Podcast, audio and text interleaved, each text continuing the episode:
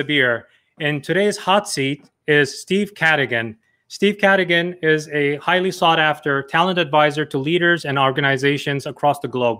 He speaks regularly to conferences and major universities around the world and is regularly retained by Silicon Valley's top VCs for his talent expertise. Steve is frequently asked to appear on TV and is a regular guest on Bloomberg West and CNBC. Prior to launching his own firm, Steve worked as um, an HR executive for over 25 years at a wide ranging top tier companies, including Esprit, Allianz, uh, Cisco Systems, Electronic Arts, and capped by serving as the first chief HR uh, officer for LinkedIn from 2009 through 2012. His culture work uh, has been actually uh, uh been a case study at Stanford, right? Phenomenal. Uh, and uh, Steve is part of, uh, besides being on, on board of directors, he's also an advisory board of several other companies. And he recently published uh, this book uh, called Work Quake Embracing the Aftershocks of COVID 19 to Create a Better Model for Working. I actually personally read the book uh, cover to cover. Well, technically, from the first word to the last word, because I listened to it on Audible. I'm an Audible customer uh, since the beginning. I beta tested Audible. That's how long I've been using Audible. Um, so, uh, Steve, welcome to the show. Great to be here, Sabir. Thank you so much for a kind welcome and a great introduction. Um, so, before we get started, what I ask all of my guests to do is kind of introduce themselves as as uh, you know who they are and where did they come from, what's what's their past, what's their life story. Uh, I want to start there with you. So, so tell us okay. about Steve Cadigan. Sure, I'm, I'm going to go the non-professional route here, sort of the the human being route.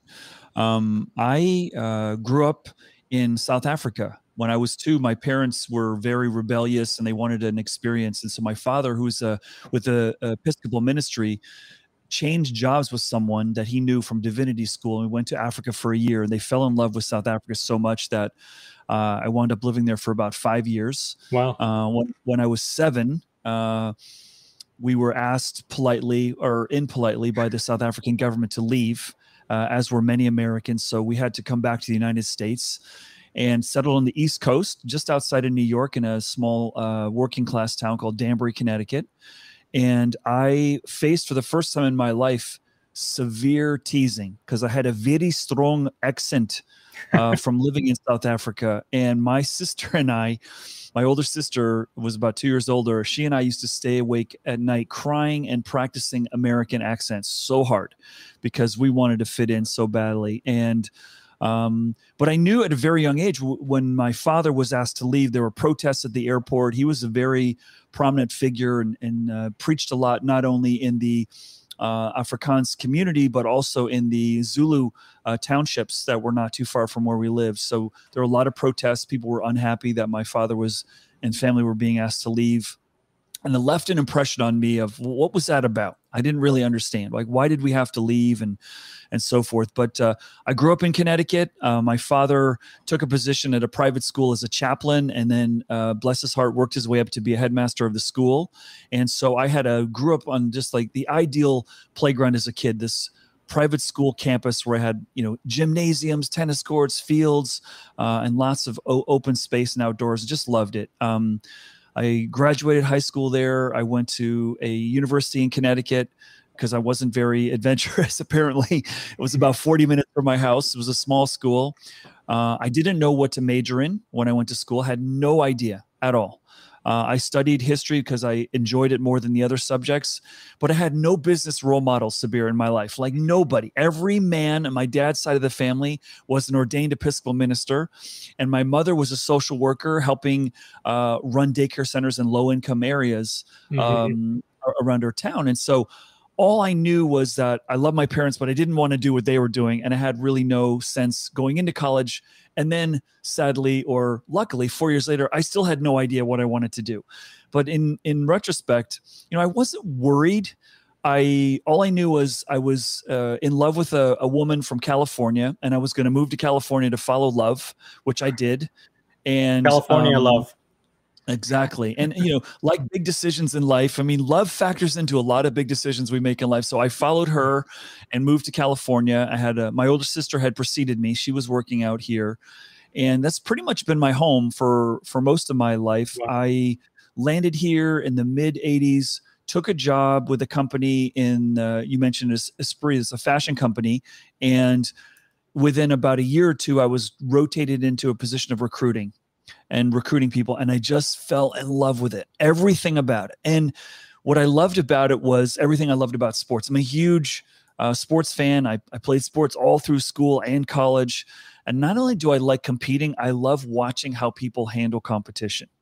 And when I when I discovered in human resources that people will pay you to basically build teams and help teams get better. I'm like, this is like going to the gym every day. Like, I love it. Like, I love seeing how someone handles pressure, how someone handles defeat, how someone uh, is inspired by different things, or how someone really thrives when they're behind. Or, you know, and the corollary at work is when someone's behind in a deadline, that's when they do their best work. And so I love being able to sort of parlay my deep interest in human behavior through competition in the corporate world. And so from from that point, I got really lucky. I mean, I was 23 years old and I found something that was like, I didn't even know what human resources was when I was in college. I did no internships. I taught tennis. I was a janitor, a painter, and a security guard. Those were my summers in college. Mm-hmm. I did mm-hmm. not a single day in a corporation. And to be honest, I mean, being raised by a minister, you're very suspicious of business. And, you know, well, I don't know about those people. You know, I don't know about the ethics. So I brought all that to the table with me in a very curious way and discovered that a lot of the work that my parents were doing helping uh, people was what I was doing in human resources, you know, really helping people navigate this crazy world of work. So, you know, without going through all the companies that I've worked for, I went in about six different industries and probably um, over the course of the next you know 20 years or so capped by being as you mentioned the first chief uh, hr officer at linkedin and that was for me i mean just the crazy phenomenally stressful, anxious, you know, great Startup. adventure. I mean, yeah. yeah, it was just everything that you can imagine, good and bad, was part of that. And it was four years that felt like 20, if I'm honest. Um, and, and you know, capped by the irony of our biggest product at the time was recruiting, and our biggest mm-hmm. company challenge was recruiting effectively because we were getting slaughtered in a very competitive marketplace for talent with Google, Apple, Facebook, Twitter, just paying outrageous retention bonuses and signing bonuses. And I had to find a way of building this company facing incredible odds where failure wasn't an option because if the world knew that we couldn't recruit effectively and we're LinkedIn, that would be bad. Um, and that was my responsibility. if you, if you are a barber, if you're a barber and you cannot give give a haircut, then that's a problem. exactly, exactly. So now you can appreciate some of the stress. I mean, there were points where we struggled with recruiting so hard that the CEO declared recruiting is code red. You are going to be in my office every day for two hours uh, until this is out of code red. So wow. I had to, and and and so we basically, I, I mean, it's an interesting side story. Well, it was Jeff Weiner. Reed was the oh, yeah. the chairman, and he'd appointed Jeff was the second CEO. There was a guy before Jeff called Dan Nye, um, and Jeff basically, you know, we we broke down the recruiting process into about 400 steps and every day we would analyze new learnings and having been recruiting for 20 years prior to this i had never gone to the depth of understanding things like hey why did 17 interviews get rescheduled last week and why were they rescheduled and who rescheduled them or for mm-hmm. example why is it 15 this is fictitious numbers but why is it 15 days from offer accept to someone starting like why why, why is that you know why does that should the number be shorter? Should it be longer? Or why does it take you know three weeks from you know someone says i want an interview to scheduling the interview? Like we would look at all kinds of stuff and mm-hmm. and learned a lot. So it was it was a fun adventure. But i uh, in 2012 the end of 2012 decided that i wanted to change. So i just i left and i had no plan sabir. Just like most of the big decisions in my life. No plan going into college no plan finishing college I walked into the office one day at LinkedIn and I was tired. I was fried. I was the only executive that had three young children. Okay. And most mm-hmm. of them didn't have young children or any children. Um, and so I was feeling enormous guilt an enormous like sense of like I'm failing my family by not being present. Because when I was home, honestly, I wasn't home. Do you know what I mean? My mm-hmm. mind was, oh, oh the yeah. board's calling me, or we've got to change our comp plan, or we have to switch from ISOs to RSUs. And I was stressed, man. And so all of a sudden I realized, hey, you know, Steve, I, and I'd been with my financial advisor the week before. He says, You don't ever need to work again. I said, What? He goes, Yeah. I go, Yes, I do. He goes, No, you don't. I said, Okay. So armed with that and armed with this, hey, you know, sense of something's missing, I just walked in one day and, and Jeff Weiner says, Hey, you don't look good. Are you okay? I said, Yeah, I think I'm done. He goes, What? I said, Yeah, I think I'm done. And I resigned. Uh, and for the last nine years or so since then, I've just been evolving into doing what I love to do and helping people solve talent problems and helping leaders and organizations build better strategies, uh, which culminated in the book that I just published a, a couple of months ago, Workquake, which is really sort of my attempt to sort of say the model of work that we're using today to run most companies is built on a outdated model of work that is much longer production cycles and much longer slower pace of work and it hasn't modernized to face the reality of the workforce is thinking about work differently and the pro- production of work is very different. But we've got all these other uh, elements this architecture of work which is just fundamentally flawed so uh, so that's sort of a little bit of my story if you will. Uh, there's a lot there so i'm going to unpack some of it. I mean, one of the things, one of the mental notes I just made was, you know, um, sometimes, you know, when, when you're growing up, you, you want to look for that North Star, you know, and, and you look for your parent or an uncle or someone or, or somebody in your neighborhood who you can a- aspire to, to say, okay, you know what, that's my North Star. I want to be that great engineer, doctor, HR person, whatever it is. You always look for that. But sometimes, you know, what happens in life uh, especially in your kind of a surrounding where you had pastors and people who are who are you know re- religious figures and they're not really the thing that you want to do that's the only context you have but you don't realize when you're in it right that you are paving the way for the next guy to look up to you so you need to pave the way for them to follow you not that you you're you have to look up you maybe you need to figure some of those things out so that's number one thing that I, have learned in my life. You know, number mm-hmm. 2 mm-hmm. not being part of something, right? Meaning that uh, you you get into you, you learn about families who are it's a family of lawyers. You, you they're a family of doctors. I'll give you a, a gigantic example. Also, like a, a lot of people in dot com, you know, they they don't they never did that because dot com didn't exist and internet didn't exist. You know, uh, social media didn't exist. Uh, you know, uh, Zuckerberg could not look up. You know, Jeff Weiner could not look up. You know, that's the uh, that, that's the kind of a thing that that when you're not part of that kind of a group, it's great because it doesn't come with the shackles of assumptions, right? That you you would constantly think, oh, we don't do that in the fashion industry. We shouldn't do that. No, I have no idea what to do. I'm going to just do whatever I think is the right thing, and I'm going to learn from it. Another example, uh, uh, uh, my contemporary and a, and a brother to me is Gary Vaynerchuk. Never ever had he run any kind of agency ever. Never worked mm-hmm. for one. Never did anything. Came up with VaynerMedia, and and it's, mm-hmm. it's a, mm-hmm. one of the most successful uh, agencies that are out there in digital agencies and marketing agencies. So I, I think that when you when you don't know something, I think it's great. And and what we will talk about also types of talent well, one of the things as an executive I did, I never looked at like if I was hiring somebody in the fashion industry, I never had a criteria that the person had to be from the fashion industry because all they're doing is changing buildings in New York City, right? They go from this mm-hmm. building to that building mm-hmm. and it's the same industry. So to me, that's not ex- exciting. It's great if somebody is very talented and I, if I need a specialty, it's great. But other than that, I want to know what other things does this person know outside of fashion right mm-hmm. A- and maybe we could teach them fashion and they can learn if they're smart but i want to know that they worked in 15 other categories that's exciting to me because mm-hmm.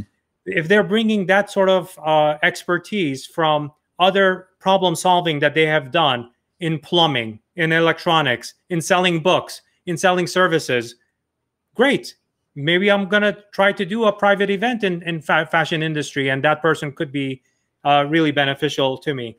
So, so embedded in all of this rant is for what are your thoughts about like not hiring people who are part of the the clique or industry?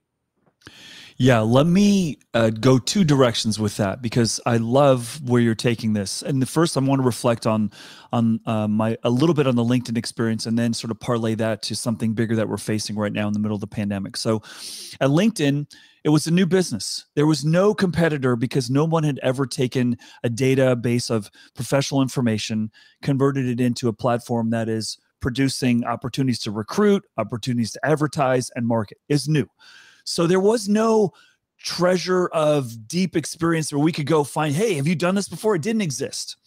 And when we went from 400 people when I started to about four or 5,000 people when I left, every single one of our leaders was managing more people than they'd ever managed before.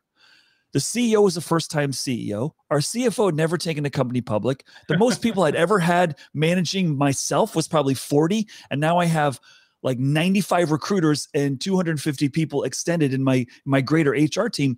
I mean, on paper, there if you're an investor prior to the LinkedIn filing the IPO, without looking at the business performance, just looking at does the leadership pedigree suggest the destiny is going to be filled with lots of riches? And the answer was absolutely no. Everyone was quote unquote out of their depth. And I think what you're hitting on is something, you know, what I would carry forward and say when I I didn't think about that at the time I was there. But four, five, six years later, you get distance and you go, we didn't know what we shouldn't know. We didn't know how it was supposed to go. We knew more. We were more big company refugees that knew more how we didn't want to build a company than we did how to how, how to build a company. Because this is the thing that entrepreneurs struggle. And you, I mean, you, you're very successful in your own right. Plus, you know a ton of people. You're not just building a product. You're building an organization. And if you've not done that before, it's very hard. And this is why the failure rate is very high. So to be able to have done that, I just reflect on that and go, I think our advantage was we were hungry. We wanted to do something that had never been done before. And had we been through it before, I don't think we would have realized the same success that we had. So that's point number one. Point number two, you know, I spend time all day, all week long dealing with executives from other companies around the world. And I'm asking them, what's your biggest problem? They say, we can't hire people fast enough, can't hire the people I want, and they're not staying. And so I say, so you have a supply problem, then you have a retention problem. Yes. I said, so, okay. I said, I want you to think about the fact that you're probably going to need to reframe that now because we're in the middle of a pandemic. And I don't know that the supply is going to change anytime soon. And I think the workforce is seeing work differently. But let's go look at Silicon Valley. I said, let me ask you, what part of the world has produced the most amount of innovation, arguably largest amount of intellectual, new intellectual property, and most successful organizations? Would you agree, Silicon Valley? And most of them say, yeah, Silicon Valley. I said, do you also realize that is the geography on this planet that has the highest turnover of anywhere in the world? Those two pieces are connected because when people are moving, ideas are changing. So to your point, you basically outlined what I was what I was going to say uh, in our talk today a little bit was whenever we faced a problem at LinkedIn and we faced many, the first thing the Jeff Weiner, our CEO, would do is say, Hey, at Google, how'd you solve this problem? At Adobe, how'd you solve this problem? At Cisco, how'd you solve this problem? At Apple, how'd you? And so everyone having been in different places, and this is the business case for diversity, right? Has mm-hmm. a different experience level solving problems. And so but many leaders like, oh no, we need to keep people a long time, and it's really bad. Really? Maybe we've overestimated people staying a long time and underestimated what you're saying new energy, new people, new ideas, new ways of solving problems. And that gets me really excited about what could be possible as we go through a real talent supply shortage beyond just tech. Like you and I have been in the tech industry for a good part of our careers, but now mm-hmm. hospitality, restaurant, retail, hotels, they're on their heels like, oh no, we've had a captive market for talent and now we don't know how to deal with it. So, yeah, I think it's super interesting. Super interesting. I mean, with it, uh, I can tell you during during the pandemic, I have had quite a few clients. I had a different problem to solve. A lot of companies who, you know, over their lifetime should have gone to e-commerce, they never did. It's 2020 pandemic, right? Still, people are thinking about should we do e-commerce, right? And should we do social and digital? Good question. Yeah, You should have asked it 20 years ago, right? Now, yes, you mm-hmm. have to do it. You know, you, you need to mm-hmm. do it. You have to do it And a lot of the companies, because you could not go to their establishment anymore because of lockdowns and stuff like that, they needed to change. So that was number one problem for the business. Number two, in certain industries like restaurant industry, what happened? You, you mentioned hospitality, right? In the restaurant mm-hmm. industry, when the government started giving uh, checks out, right, to everybody, some of them went like, well, if I'm unemployed and if I get that check, I don't have to go back. So a lot of restaurants actually lost people because they said, "Oh, I don't have to go and face pandemic and risk. I'm going to just sit at home and government is going to just send me checks." You know, and my clients, uh, two of them, pretty well-known companies uh, in in New York City here, and they have actually locations uh, nationwide. They faced that real problem. Like they wanted to have a baker, a person to, to do a design of the cake, because the birthdays mm-hmm. didn't stop. You know, people were having birthdays, people were mm-hmm. eating but people who would prepare them would not show up and there is a that's a skilled worker also somebody who knows mm-hmm. how to mm-hmm. design cakes and stuff things of that nature uh, how did you manage through those kind of challenges when when it came to the pandemic because those are real because it's not like you can go out and you know hire people you know because nobody wanted to work right yeah and the other um, playing through that the unemployment checks, the stimulus checks that people has has put people in different positions. I mean, some of that money was really needed for some people, and some of it has caused people to pause and say, "Hey, I just got let go, or they just shut shut down. I'm very vulnerable. If I go back there, maybe I should use this time to explore a different path, right? And that and that's totally fair. Um, and I think it, it is a moment where uh, what the pandemic, I believe, has served for everyone is just a reprioritization of their own values and priorities in their life. And the most, uh, the, the best example I can think of to sort of equate this to comes from a situation I had at LinkedIn when we were you know, we were seeing more people leave than we wanted. Anyone leaving was a problem. You know, we're like, oh my gosh, so and so quit. Oh, you know, we're gonna have to hire, and this is really gonna set us back. And so we we did a lot of research. Why are people leaving? And the the category of employee that we found over time that left faster and more often than others were first time parents. And that was hmm. troubling to me running the human resource team because, like, hey, are we not as you know thoughtful around time off or preparing or coaching people uh, to be first time parents? Can we do something differently? And then we looked at all the competition. We looked at the market, and no, we're doing every everything as good or better than most of our competitors for talent. So what's going on? And I think all of us on the team were we, were all parents, and we finally got to you know what happens when you have your first child is how you see the world shifts, where you want to be, how you want to spend your time, and who you want to be with fundamentally rocks. And I mm. think the pandemic has served in a way, Sabir, this moment because we all stopped doing life the way we did and any change behavioralist, any you know cultural anthropologist, uh, behavioral scientist will tell you the longer you stop doing something, the more likely you're not going to return to doing it the way you did. And and so and that i was applying to the psychology of how people think well that's a vulnerable sector. Do i really want to do that? Do i want to go somewhere else and try something else? And if i have the financial means to carry me a little bit longer to explore that, to maybe invest in some more learning or time doing that, I think I'm going to take advantage of that. And that it's not a bad thing. That's that's a beautiful thing. But he, here's the problem for businesses: the ground is not firm yet, and it's still soft, and it's still you know we have this new virus um, the the Delta variant. Maybe we're going to have an American Airlines variant or a United variant. I don't know, but it is interesting. That was a joke, Sabir. Uh, it is interesting that that you know we are not. I'm intently not listening to you, Steve. I know, I know, I know. I see. I know you're focused. Thank you. But I think that this we we're here. We are now. 18 19 months into the pandemic as we're recording this today and i st- i feel like most business leaders and it's hard to it's, it's not fair to overgeneralize but from my experience most business leaders are finally for the first time saying you know what? I don't think we're going back to the way we used to work. I better start equipping myself for an uncertain path forward. And i've i've held off on making big decisions on investments on new products on new buildings on new ideas because i've been waiting for more clarity not going to get it. So i need to operate in a world where the, the lack of information is probably going to be consistent. And the lack of clarity forward right? And so so that's where we're at. And so while all you know consumer behavior is changing you know uh, employee psychology is changing how businesses create value is changing like in a more remote uh, team environment all this is happening at the same time. It is that's why i call it a work quake i mean maybe that's even under calling it.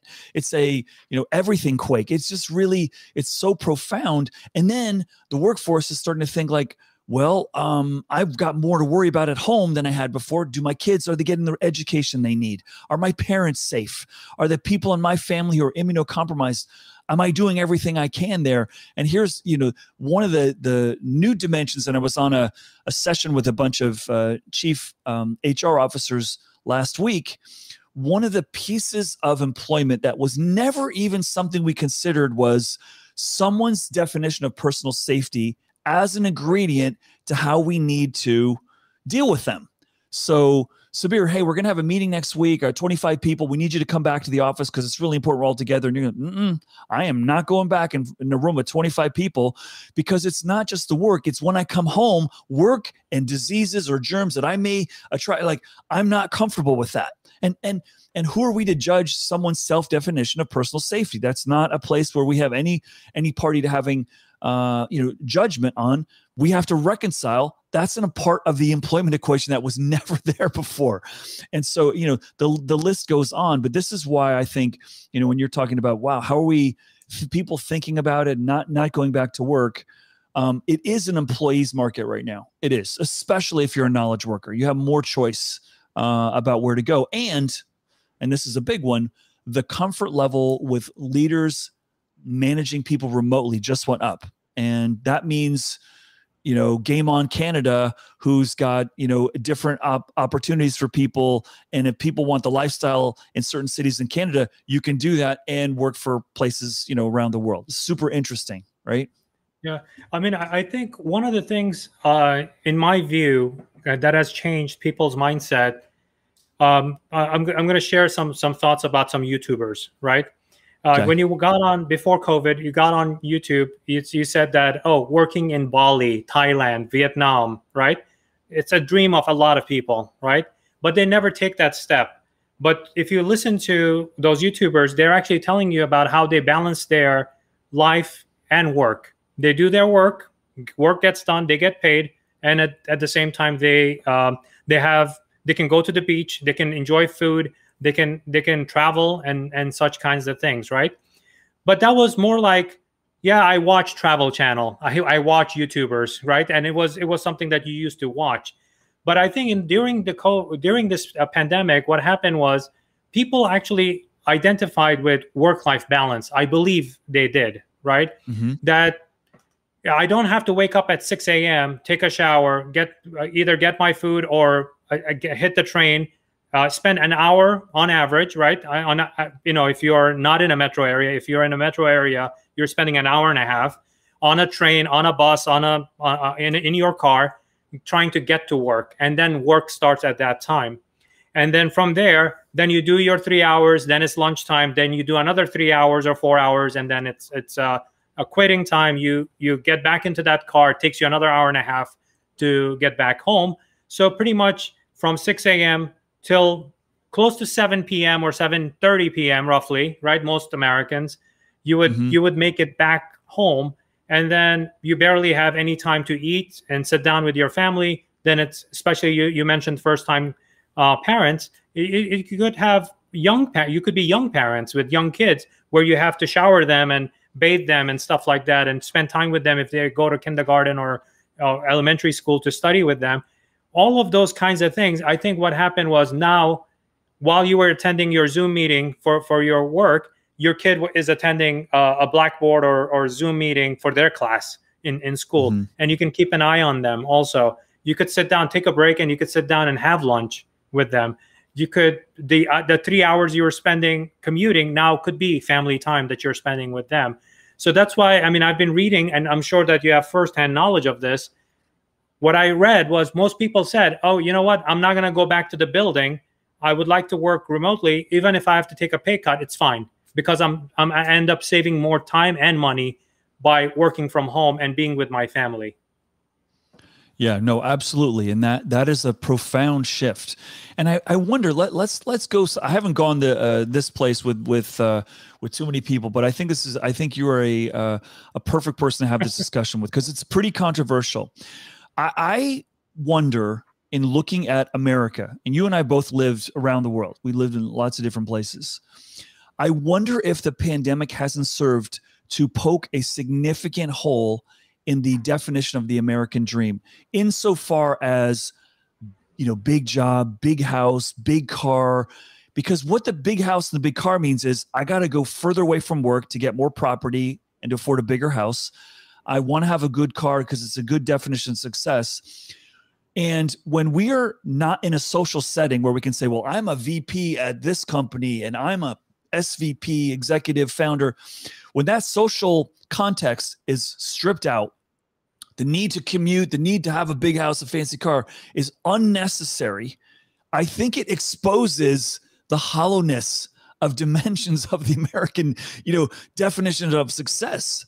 And I wonder if this country, America right now, I wonder if that's going to take a bigger hit than other countries that don't build like we define ourselves that many Americans as I am who I am at work. That is me. You know, when I grew up in the East Coast, it was like, hey, where'd your parents go to school? Where'd you go to school? What do you do? In in California, it's a little bit more like, so who are you? Like, what do you do? And a lot of us answer that. So I loved your question. You're like, who are you? You didn't say, what do you do? Tell us where you work. You didn't ask that question, which. I loved. And I don't know if many people picked up on that. That is, to me, that's a sign of the depth of your life experiences. Like, I, I could find other stuff of what you do, but who are you? I don't know that. And that there's I can no, Google and look up your LinkedIn. I know your history, that's right. work that's history. Right. that's right. But I, I just wonder, Sabir, if we have a mo- we have an opportunity to define ourselves by something more meaningful you know family and and and, and community we have more ways of not knowing our neighbors today than at any time in history you know i was thinking the other day I don't need to go to my neighbor if I run out of butter and I'm trying to make a cake or I need eggs. I don't need to go to my neighbor. And because I don't go to my neighbor, I don't knock on the door and see or or learn they need help with me putting in a light bulb because I'm taller than my neighbor. Or they don't look well. Are you okay? Can I can I help with something? I don't have those moments where community is being built because we built this technology that allows us to be separate. We've built uh, you know communities in the suburbs where you know we don't engage with people as much and i feel like the pandemic has sort of produced a moment for us to go whoa whoa is this really what we want and I don't know. What do you what do you think about that? So I, I think every moment in in at least in my life history, right? Uh, let's talk about uh, 2001 financial meltdown, and then right after that we had 9/11, right? And then 2008 we had another financial economic housing bubble bursting, right? Uh, we had several other smaller bubbles that burst, but every one of those things, I think it just gave us an opportunity to learn about things like subprime mortgage you know? Mm-hmm. And and the fact that if i if, if it's more than 30% of your income don't buy that house. You cannot afford it. But that's looking at the other side of the coin. But what happens when you look at it well like oh i want to get a bigger job so i can get a bigger house. And when you have a bigger house all the furniture you had in your smaller house is irrelevant. You have to either get rid of it or you have to buy more furniture when you go buy more furniture, you have to use, oh, you know what? I can get private, you know what? I can get uh, equity loan on, on this mm-hmm. property that I just bought that I cannot afford. Right. So I, mm-hmm. I think uh, all of this has actually led to people when during COVID, when you cannot go see grandma. Why? It's against the law. you can't, mm-hmm. you know, mm-hmm. and, you know, now, now you, that loss actually made you go like, you know what? I, I'm going to cherish that moment. I want to, even if I can FaceTime with her, I would like to do that, right? Uh, when, when you actually when when it comes to hugs, right? When you can hug a person because they're vaccinated, you're vaccinated, and their family, and you you want to hug them, you know, that that has become, I think, things that you don't think are big to me has a lot of meaning. You know, it, it has gigantic meaning. Things that I think we have. Um, there is a um, even though that's not my ethnicity i am multilingual by the way you mentioned that uh, you mm-hmm. know i've lived in other places i actually i have lived in other places and i i'm fluent in seven different languages you know and and different cultures and stuff there is a um, a very talented, even though I'm not from that community, right, in that ethnicity, there is a there is a very well known singer named Pankaj Udhas. I don't know if you've ever heard of him. He's an mm-hmm. Indian um, Qawwali kind of a singer, right? Um, one of the one of his songs, he goes like, you know, when when I was growing up, I used to go to my grandfather's village every summer, and it was the best time of my life. I would be away from all this technology, music, and all this stuff, and I would spend time with my with my grandparents and stuff like that. When when I was growing up, then my parents moved out of the village, village and they were in the city, and then my dad used to go and work for a factory, right? And then now I have my kids that are looking up to me, and we don't have time for each other. They have plenty of time for Facebook, Instagram, and TikTok. They don't have time for me. you know, mm-hmm. I, I, think mm-hmm. all the things that I think it's a bigger issue that we are talking about here. Um, what's meant to be social media tools and social media platforms to me it's it's very digital and they're very antisocial in my view mm-hmm. right mm-hmm. even though you're mm-hmm. posting things and sharing your photos and moments i think as human beings we're we're, we're very much analog and we're moving away from it you know we're moving yeah. away from from those kind of human interactions that makes us human and if you if you can see it uh, now i'm i think i'm going down a rabbit hole now see what you did to me steve I think what, well, it, what me, it's doing. Let is, me bring it. Let me let me bring it out because I've got. I want to make a point here, which I think ties together some of the things we're talking about and some of the things that I know you care about, which is there there are a lot of people who who are concerned about the education di- direction of education today okay for people preparing them for the future. And all this pandemic and teachers doing it remotely and high quality. And i would argue a little bit differently and just to, for the sake of provocation. I think that our kids went through a time when they had to be in school, then not in school, and had to see their t- teachers pivot, had to see the schools pivot, had to learn new ways of learning, had to go through this crash course in adaptability and agility. I think that is far more valuable to them as human beings than some curriculum that was disrupted for a short period of time in their lifetime. This is an amazing experience that we're going through. I don't, there's a lot of negative uh, things that have happened, a lot of bad things that have happened. But if you're an optimist and you want to survive, you look at, wow, my kids learned so much and they saw different things. I mean, kids are playing basketball. My kids are all basketball players. And they had to wear masks last season to play. And some of them now in some of the public school gyms in California still have to wear the mask to play and it's kind of a charade. So they're like, there's a rule. We have to have it on our face, but we put it on our chin. So we're meeting the rule, but it's kind of a sham.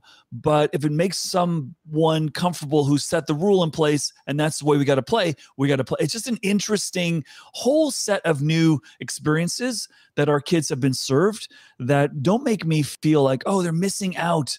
Well, sure, some of the, you know, you know, academic stuff was was disrupted but the life experience and the moment of adaptability, I think, was more than compensating for the things that maybe didn't go the way we normally would have liked, right? Yeah. I mean, I think um, gaming the system, right? Uh, mm-hmm. I, I see it. I mean, I, I take the train. I live in New York City, so I, I take the train to go into the city every now and then, even post mm-hmm. I mean, right now during pandemic. Um, when when it said when the sign says you have to have a mask on to be on the train, they keep the mask on. They get on the train, and if a conductor passes by, then it comes mask back down, and then it goes back up if if they see the the person coming in. You know, mm-hmm. so it's. Mm-hmm. The, the thing is in bigger picture of things if it's a pandemic if it's a disease it's for your safety and safety of others I, I think it's it's also shows a level of empathy on your part especially in those kind of social where, where you are kind of enclosed for you to like think about like if i'm a carrier even though i'm not showing any symptoms i might be i might transfer something to someone so let me take care of humanity also right yeah i mean that's yeah. at least my thinking not everybody right. thinks like that they go like you know what yeah. i don't want to put this on because freedom yeah. this that that i can we can write a whole right. another book one of the on. one of the cool experiences my kids had spring break we drove to a, a, lake in Arizona called Lake Havasu. The Colorado River empties into this, and it's a great place for boating. And we could take the dog. And so we show up there, and this is a very you know, a strong community around, you know, vaccination, pro vaccination, wear the mask. And so we go to Arizona and we go to the rental shop to rent the boat. So I need, I need to interact with another human being to sign the contract and give the insurance and all that. And the boys look at me and say, Dad, nobody's wearing masks here. I said, That's right. They go, Why aren't they wearing masks? And it was a moment of truth for them to say, Here's a community. They see the set of facts that you have that your school and your community has in California, they in, Northern, they see it differently. And they're like, well, and it was just so interesting to me. It was like years ago uh, when the what was it the the 2020 election? I think it was. No, no, it was the 2016 election. I'm watching a political debate. Uh, all the Republicans were out there, and uh, my son's like, "Why is no? Why are they arguing with each other?" when they're all in the same party.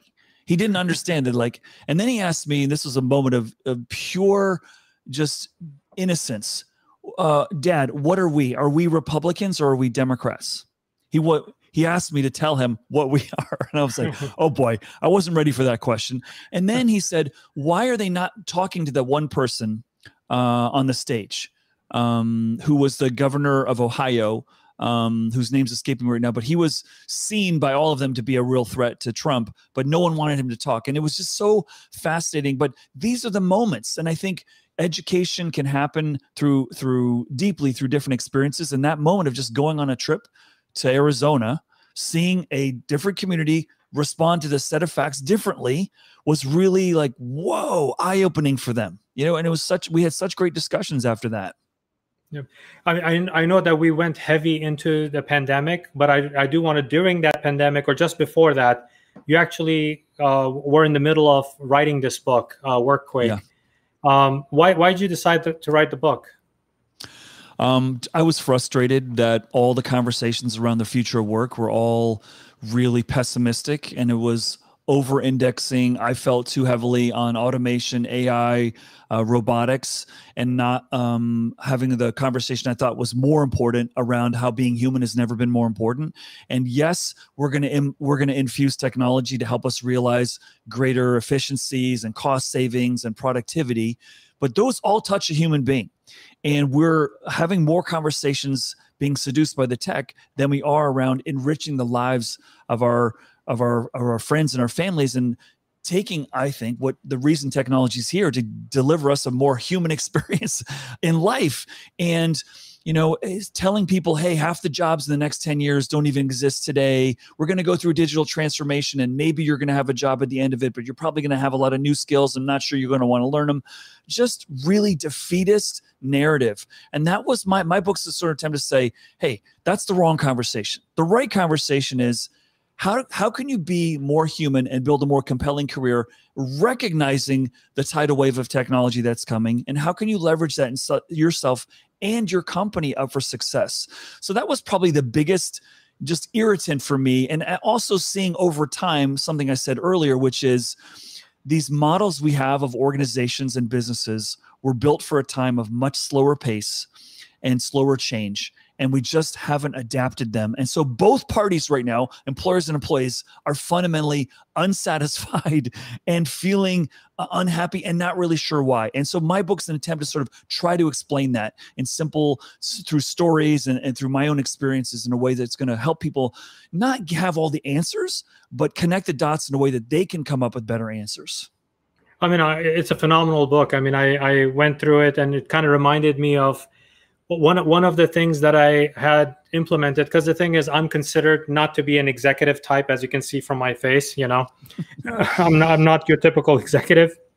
So I was running this um, company a division of a company. It was about 400 500 people roughly right? And um, uh, the good news was the chairman and the CEO was on my side. So he said you know we have tried everything. It, this this division is not growing you do it. Do whatever you want to do fully support it. great. So i have board support and i have chairman support. That's great you know? So I, I, I go in there. One of the one of the things that i implement is, is, a program called in your shoes. I don't know if you've ever implemented. I'll explain what what sabir's in your shoes is. Okay. All right. Every every month for uh, one day uh, because it, people have different job functions, you have to go and work in another position. But I don't know how to do that. Great, you'll learn. We train people all day long, so you're gonna learn. You're gonna learn, mm-hmm. and you're gonna go through it. For example, VP of marketing, you're gonna be packing orders in the warehouse. I've had I've had some executives that they thought it was beneath them to do those things. I said, mm-hmm. well, but you cannot sit in a in a meeting room, plan out a, a giveaway that you want to give to customers to in order to do customer acquisition, mm-hmm. and not know the impact of that decision on operations. Because mm-hmm. when you sit and make those kind of great ideas come to life, you're creating nightmare in the warehouse, right? Mm-hmm. So mm-hmm. everybody had that position, right? Uh, you don't know anything about programming? Great. You're going to spend a day and, and you're going to learn about the challenges of running a website. You're going to learn about how to keep things up and running, right? If you are working in the warehouse, you're going to come up and you're going to learn how we actually market this product. I call this program in your shoes program. And and everybody was in a rotation. And mm, that was that it. was a job requirement. Out of the 22 mm-hmm. days you worked in a month, one day was dedicated to you going and working in another uh, location and that was part of the job description. Mm-hmm. What, what are I your thoughts that. on that?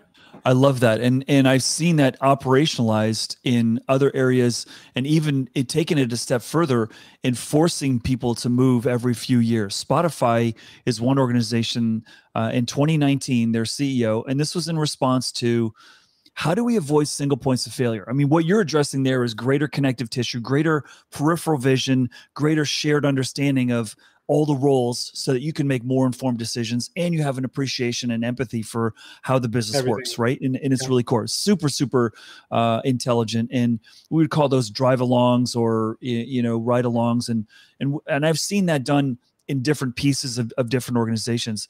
Spotify did something similar which i think is genius. If your business can support it which is you cannot they the ceo said you cannot be in your job more than two years. You have to move to a different department. Now they had a business that, as you said, you can learn and you can uh, train fairly easily uh, to take on new tasks. What I love about that was it is the it, it is solving two problems. I think the workforce today is seeing that my learning and my growth is what I'm loyal to more than a company if you if you grow me and make me more vital for tomorrow i'm going to be more loyal to you but let's be clear the loyalty is to the learning not to you because you can't promise me that the business won't be impacted by uh, some new, you know, economic, uh, you know, tidal wave that comes out of nowhere, right? So people are looking for that, and if you can deliver that, you're feeding, I think, what Talent's saying. And this is a little bit asynchronous with what I was taught in my career, which was don't don't train your employees too much because then they're going to be able to go get another job. and and I'm like, and I've done that. I would not sign in earlier in my career, would not sign tuition reimbursement because I say, well, if I give you the master's degree, you're just going to take that and get another job. Why would I do that? And today I look at that that philosophy just doesn't work. And we're seeing organizations like Chipotle, for example, that says Come here because we know we're a transition employer. We'll make you better. We know we are not a destination employer. We are a transition employer. And I think that's sort of evolved thinking. And it's it's restaurant, it's fast food. Of course, someone's not going to be there for most of the positions for their whole career. Maybe someone will. Great. But they've come to terms with that. We are not. So we're going to build a model that makes you better. And the better we make you, when you leave, you're and it's a B to C, you're going to still be a C. You're going to come back and tell your friends to eat here or come uh, come work here because you know we treated you right. So I love that model, Sabir, and I wish more people would think about it because if you have a if you have a talent supply problem today, if you have a recruiting problem today, I'm I'm here to tell you you don't have a recruiting problem. You have a failure to be creative on how to create value problem. And you assume that employees are what you need, but there's lots of different ways. There are development shops, there are contractors and temps and gig workers that can work for you in different ways. And we've got to be more creative now. You know, we just have to be more creative. And I, I love your your notion of movement and new ideas and new energy uh, in your organization. And and uh, one other thing uh, that I I love this section of the book really well. It it has to do with when when you're working somewhere you make human connections. It's not employer connections, meaning that uh, the people you worked with 20 years ago, and if you still have that relationship with them, that's great because you you never know if you need them or they need you. They'll pick up and go like, "Hey, Sabir, I have this problem. Could you help me, Steve? I'm running into mm-hmm. this. Can I grab a coffee with you and just just talk to you about this?" Right? Yeah. It could be you, you believe it or not, like that. The human connections last a long time. When you make it make your uh, relationships very transactional, meaning that oh, when I worked at MetLife, I, I worked with this person. Uh, what happened after that? Oh, we lost connection. That's it. Maybe mm-hmm. they live in LinkedIn as a follower connection from a long time ago, right? But you don't even know them anymore, right? Yeah. And and actually that has been my mantra for for life. I actually grab anniversary dinners with folks I worked with 20 years ago. Oh, I'm wow. not their boss. They're not my boss. We mm-hmm. just have we we sit down, we have a meal together, uh, the the whole team. Uh, you know, I mean, during pandemic it's hard, but before that, and during pandemic, we actually had Zoom meetings where we did the anniversary over Zoom. You know, mm-hmm. Um, mm-hmm. meetings like that. I, I think those relationships relationships could last forever. Employers are temporary, right? And especially right. if you if you live in Silicon Valley, it could mean you probably know that the set of people you know in six months is going to be different. Mm-hmm, mm-hmm. Yeah, it's so true. And I think, I mean, it sounds sort of, we've always known this, you know, that a, a good network, a vital network is really, really helpful.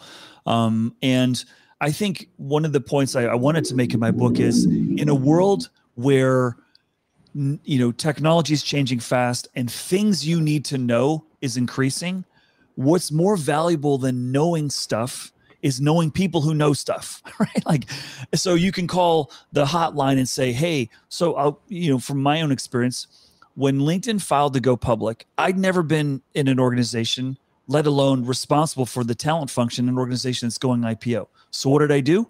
I went and found out who do I know that's gone through this? And I called them and said, Hey, what can you tell me? What should I worry about? What do I need to know? What should I plan for? And things like that. Enormously helpful. And I think, you know, if you're if you're a perfectionist or if you're too busy, um, you know, you're missing out on a superpower, which is really you know sometimes and i'm starting to see interestingly enough sabir i'm starting to see companies measure candidates by how good your network is not just wow. to not just to hey we want to recruit from your network but i want to know you've got a good lifeline so that you have a better ability to solve problems.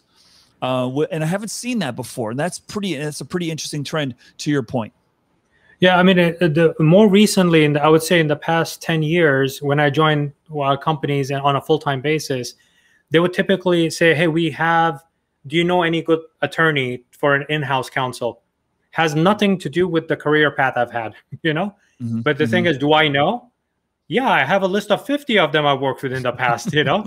Uh, uh, let mm-hmm. me find out what kind of a person is it is it a real estate attorney or do you want an ip attorney i actually have classifications of attorneys i know mm-hmm. i'm not an attorney i have nothing to do with being an attorney but the thing is it's it's the relationships you build and and and the trust you have in, in certain people over time that that's that's a much more richer uh, uh, relationship that I would say forget about engagement rates or you know social media yep. metrics. That's what's important. That's what's important for you to like build that kind of a network. So I think I, I totally I, I agree with that because yeah. uh, the more you know, especially as you move up the chain, like when when you're joining, uh, it doesn't matter what your C level uh, title is. You're you're recruiting. You could be VP. You're recruiting. Mm-hmm. You know, Mm-hmm. You could be if if you're treating your employees right, you the most junior person, let's call them interns, they're recruiting on your behalf. You know, if if mm-hmm. you're doing the right thing, if you have built, which I'm which is the next to- topic I want to talk to you about is culture. Sure. Right. Yeah. How do I build culture in my startup? Uh, like let's say uh, you know because we do have an audience of startup uh, founders that that follow the show uh, if I'm a startup founder, what sort of a culture should I, you know, because you came from that, right? Uh, in mm-hmm. 2009, mm-hmm. believe it or not, LinkedIn was a baby, you know. So, yeah. uh, you know, considering that, like, what what sort of a culture should I create in order to attract the right talent to, to my organization? Well, the first thing that I would tell an entrepreneur early on is you've already got a culture, whether you like it or not. You're already making choices of how you dress, what hours you work, who you share information with, who you invite to meetings, who you don't invite to meetings. You're already building your culture. Um, and the the the next question I would ask an entrepreneur is, do you believe culture is important? Because if you don't, don't say it's important and then tell everyone what the culture is and do the opposite. Because I've seen that happen more times than you would realize. It's like hey, if you're if you don't have the belief that this is a really important ingredient for you to be able to deliver great value and hire great people, then don't say you think it is. But if you do, what I would say is simple things like uh, one of the simplest mistakes I've seen a lot of entrepreneurs make, and it's not intentional, it's super easy to make, and I probably would make it if I wasn't aware of it, which is the email names that you assign people. Are you going to use first name at mycoolcompany.com? Because if you're Sabir and then you hire a year later another Sabir, guess what? They're not going to be Sabir. Steve, I've And never everyone- had that luck. yeah and then then what's going to happen is everyone's going to know the second Sabir wasn't the first Sabir, and now you've created a two-tier system just based on how you're doing your email identifications, right? So I Wow. always say, do first initial last name or first name dot last name. Don't just do the first name. And and I know it feels easy. Oh yeah, I'm here first, but now you're making a definition, a line in the sand of who was here first and who wasn't, and that's not going to be healthy for people to feel like, oh, I'm an outsider because I wasn't here first, right? And and so be mindful of that. But I hear the the only thing I could say is, I mean, it is a very personal thing, and there is no one right culture. It's what's right for you and your team and your business and the folks that you're, you know, your partners and your your communities. The the best message I can give you is a great story. My first day on the job at LinkedIn. Reid Hoffman goes by my office. I go, Reid, Reid, it's me, Steve. Uh, it's my first day on the job. Your first head of HR. I said, what should I know? Like, what's most important? And here's Reid Hoffman, one of the most successful angel investors in history.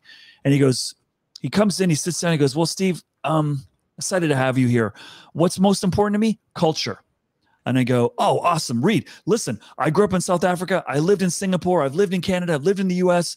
Like, and I've worked in six different industries. I got your culture. What do you want?